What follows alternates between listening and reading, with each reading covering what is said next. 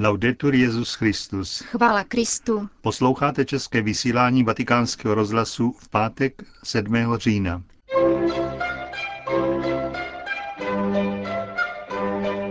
Vážení posluchači, po krátkém zpravodajství vám dnes přineseme pravidelnou páteční promluvu otce Richarda Čemuse. Od mikrofonu vás zdraví Jana Gruberová a Josef Koláček. Zprávy vatikánského rozhlasu. Vatikán.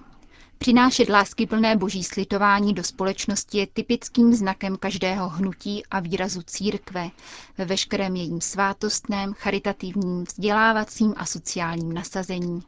Benedikt XVI. o tom mluvil při dnešní audienci indonéských biskupů v závěru jejich návštěvy ad limina apostolorum. Svatý otec se dotkl také tématu náboženské svobody, kterou indonéská ústava sice garantuje, ale v posledních měsících byla křesťanům často upírána.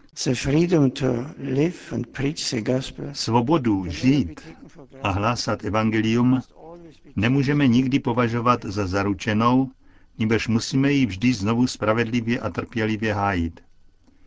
Náboženská svoboda není pouhým právem nenarážet na vnější překážky. Znamená, že máme právo být katolíky autenticky a plně, praktikovat svou víru, budovat církev a přispívat obecnému dobru hlásáním evangelia jako radostné zprávy pro všechny, zvát každého k důvěrnému vztahu k slitovnému a milosednému Bohu, který se ukázal v Ježíši Kristu. Made manifest in Jesus Christ. Benedikt XVI. povzbudil biskupy k další podpoře mezináboženského dialogu, nezbytného v zemi tolika různých náboženských tradic. Úkolem křesťanů je následovat jejich božského mistra, který vše sjednotil v sobě a být svědky pokoje, který může dát pouze on, pokračoval svatý otec.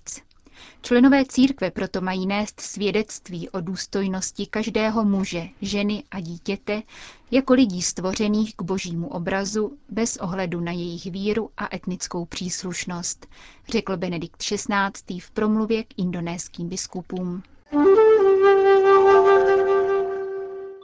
Vatikán. Letošní pomoc Caritas Internationalis, poskytnutá hladovějícím ve východní Africe, už překročila 30 milionů euro. Benedikta XVI. o tom informovali představitelé této církevní charitativní organizace, která má pobočky téměř ve všech zemích světa. Jako odpověď na papežův apel prezentovali dosavadní angažovanost organizace v tomto regionu. Setkání s Benediktem XVI.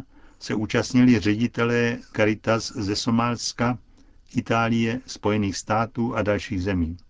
Jak bylo zdůrazněno, církevní pomoc se neomezuje na rozdávání potravin, ale zahrnuje také zajišťování přístupu k vodě a obnovu zemědělství. Alistair Dutton, ředitel Caritas Internationalis pro humanitární krize, papežovi sdělil, že hlavní příčinou hladomoru ve východní Africe není v první řadě sucho, nýbrž lidská zanedbání, chronický nedostatek rozvoje, nepřipravenost na rozmary přírody a vnitřní konflikty. Vatikán. Křesťané mají právo obávat se arabských revolucí. Ačkoliv dnes trpí stejně jako jiní pod útlakem autoritativních režimů, dobře si uvědomují, že po jejich svržení může nastat situace ještě horší, uvedl irácký velvyslanec u svatého stolce.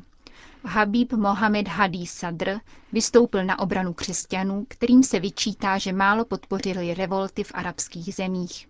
Irácký velvyslanec zdůraznil, že arabská revoluce je živelným, nikoli programovým hnutím. Ke slovu se dostávají nesmírné emoce, které lze svést do nejrůznějších kolejí. Je velmi pravděpodobné, že kontrolu nad nimi převezmou extremistické islámské proudy, protože jsou nejlépe zorganizované a mají nejširší zázemí. Nastane-li tento scénář, situace křesťanů se rozhodně zhorší, píše irácký velvyslanec. Konec zpráv.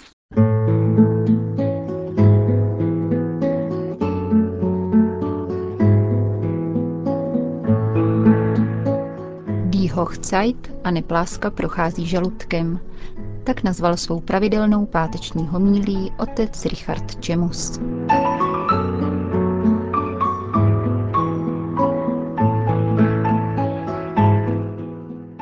Zůstalo mi v paměti z hodin náboženství, že na rozdíl katolického nebe, kde nebešťané se budou věnovat duchovní kontemplaci Boha, muslimské nebe je jedna jediná bašta. Nevím, kdo na to přišel a jestli měl vůbec někdy v ruce Bibli. Pokud ano, nemohl si nevšimnout, že blaho od hospodina si starozákonní člověk rád spojoval s nadějí, že se konečně dosyta nají. A to pokud možno hodně tučných jídel. Ani v Novém zákoně tomu není jinak. Přečteme-li si Evangelia pod tímto zorným úhlem, je radostná zvěst o Božím království vlastně pozváním ke stolu. A že Ježíš se nebránil hostinám, se dovídáme hned z kraje Janova Evangelia. V kání galilejské umožní pozvaným se opojit prvotřídním vínem a v průběhu svého působení je dokonce naščen, že je pijan a žrout. Když se pak styčí prst mravokárců, že by se jeho učeníci měli více postit, odpoví otázkou, což pak se můžou svatebčané postit, když je ženich s nimi? I evangelium této neděle je ve stejné linii. Ježíš vypráví příběh o svatební hostině, králova syna, na kterou pozvaní ale odmítnou přijít. Král pověří své služebníky, aby pozvaným zprostředkovali jeho touhu se spolu s nimi radovat u prostřeného stolu. Oni však neprojeví žádný zájem. Každý jde svou cestou, jeden na své pole, druhý za svým obchodem. Ti ostatní dokonce chytí královi posly, stýrají je a zabijí.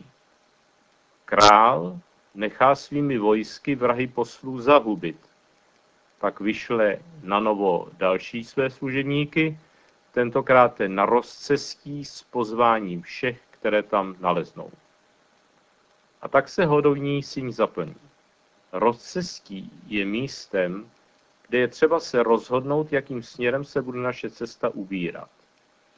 Ježíš tedy nenáhodou nechá ve svém vyprávění jít královi služebníky s pozváním právě tam, kde je možno změnit směr dosavadní cesty.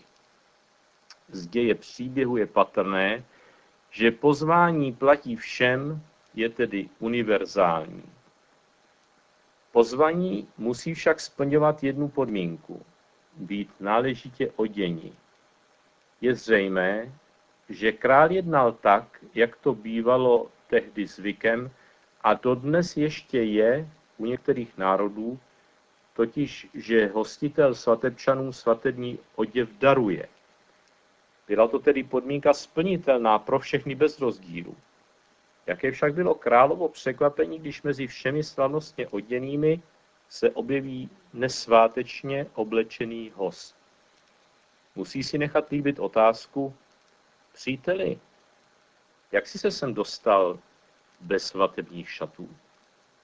načež jej král vykáže ze svatební síně ven. Oděv jako vstupenka do božího království, není to formalismus?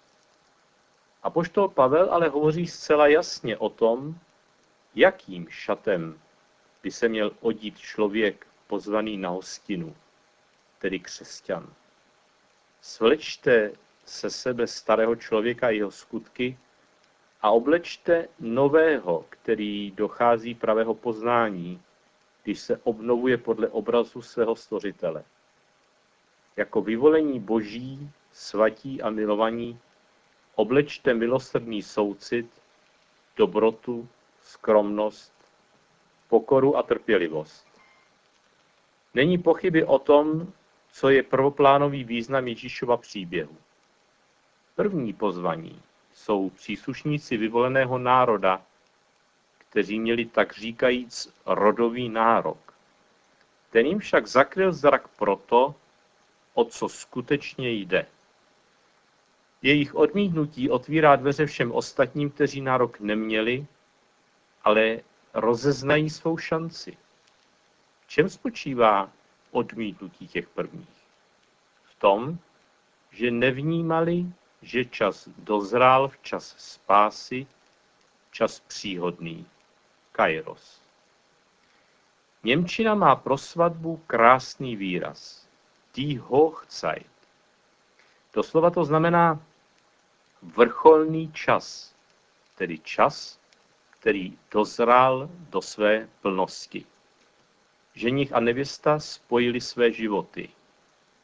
V Ježíši Kristu Bůh spojil svůj život s člověkem.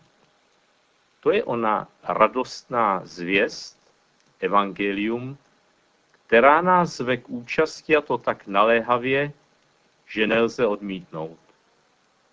Hostina je tím nejvýmluvnějším obrazem toho, co nás čeká. Barvitě to vylíčil prorok Izajáš ve své apokalypse. Hospodin zástupů vystrojí všem národům na této hoře tučné hody, hody s výborným vínem, budou to šťavnatá jídla a vybraná vína. Příchodem bohočlověka se tato eschatologická vidina stává realitou. Avšak i ta nám může zevšednět, takže v konkrétním rozhodování hledáme spásu jinde než u Krista. On nás přesto každý den zve s ním stolovat, jíst jeho tělo a pít jeho krev. Jaké větší hody si můžeme přát? Co jiného může víc nasytit naši duši, než spojení s Kristem, jejím ženichem? Když to pochopíme a učiníme z toho středobod našeho života, pak zakusíme se žalmistou, že hospodin je můj pastýř. Nic nepostrádám. Dává mi prodlévat na svěžích pastvinách, vodí mě k vodám, kde si mohu odpočinout, občerstvuje mou duši. Prostíráš pro mě stůl před zraky mých nepřátel, hlavu mi mažeš olejem, má číše přetéká. Hospodinova dobrota však zavazuje. V krajině našeho srdce musíme tak obývat vyvýšená místa, na kterých promlouvá Bůh, aby jej mohl zaslechnout i náš bližní. Svatý Pavel nám připomíná, že to může znamenat i něco zdánlivě tak prostého, jako dát najíst hladovému. Tím byl v daném případě apoštol sám. Píše totiž Filipanům, dovedu žít v odříkání a dovedu žít v hojnosti. Seznámil jsem se důvěrně se vším, se sytostí i hladověním, s nadbytkem i nedostatkem. Všechno mohu v tom, který mi dává sílu. Ale jste hodní, že jste mi pomohli v mém tíživém postavení. A protože můj Bůh je přebohatý, skvěle vám to odplatí skrze Krista Ježíše ve všem, cokoliv budete potřebovat. Tolik svatý Pavel. A co potřebujeme my, co stojíme na rozcestí, víc než svatební šat? Tím je láska k bližnímu. Ta však, jak známo, prochází žaludkem.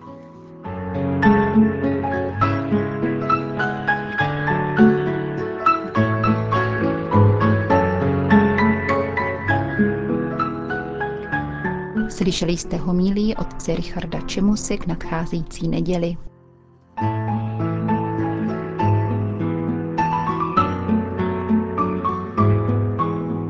Končíme české vysílání vatikánského rozhlasu. Chvála Kristu. Laudetur Jezus Christus.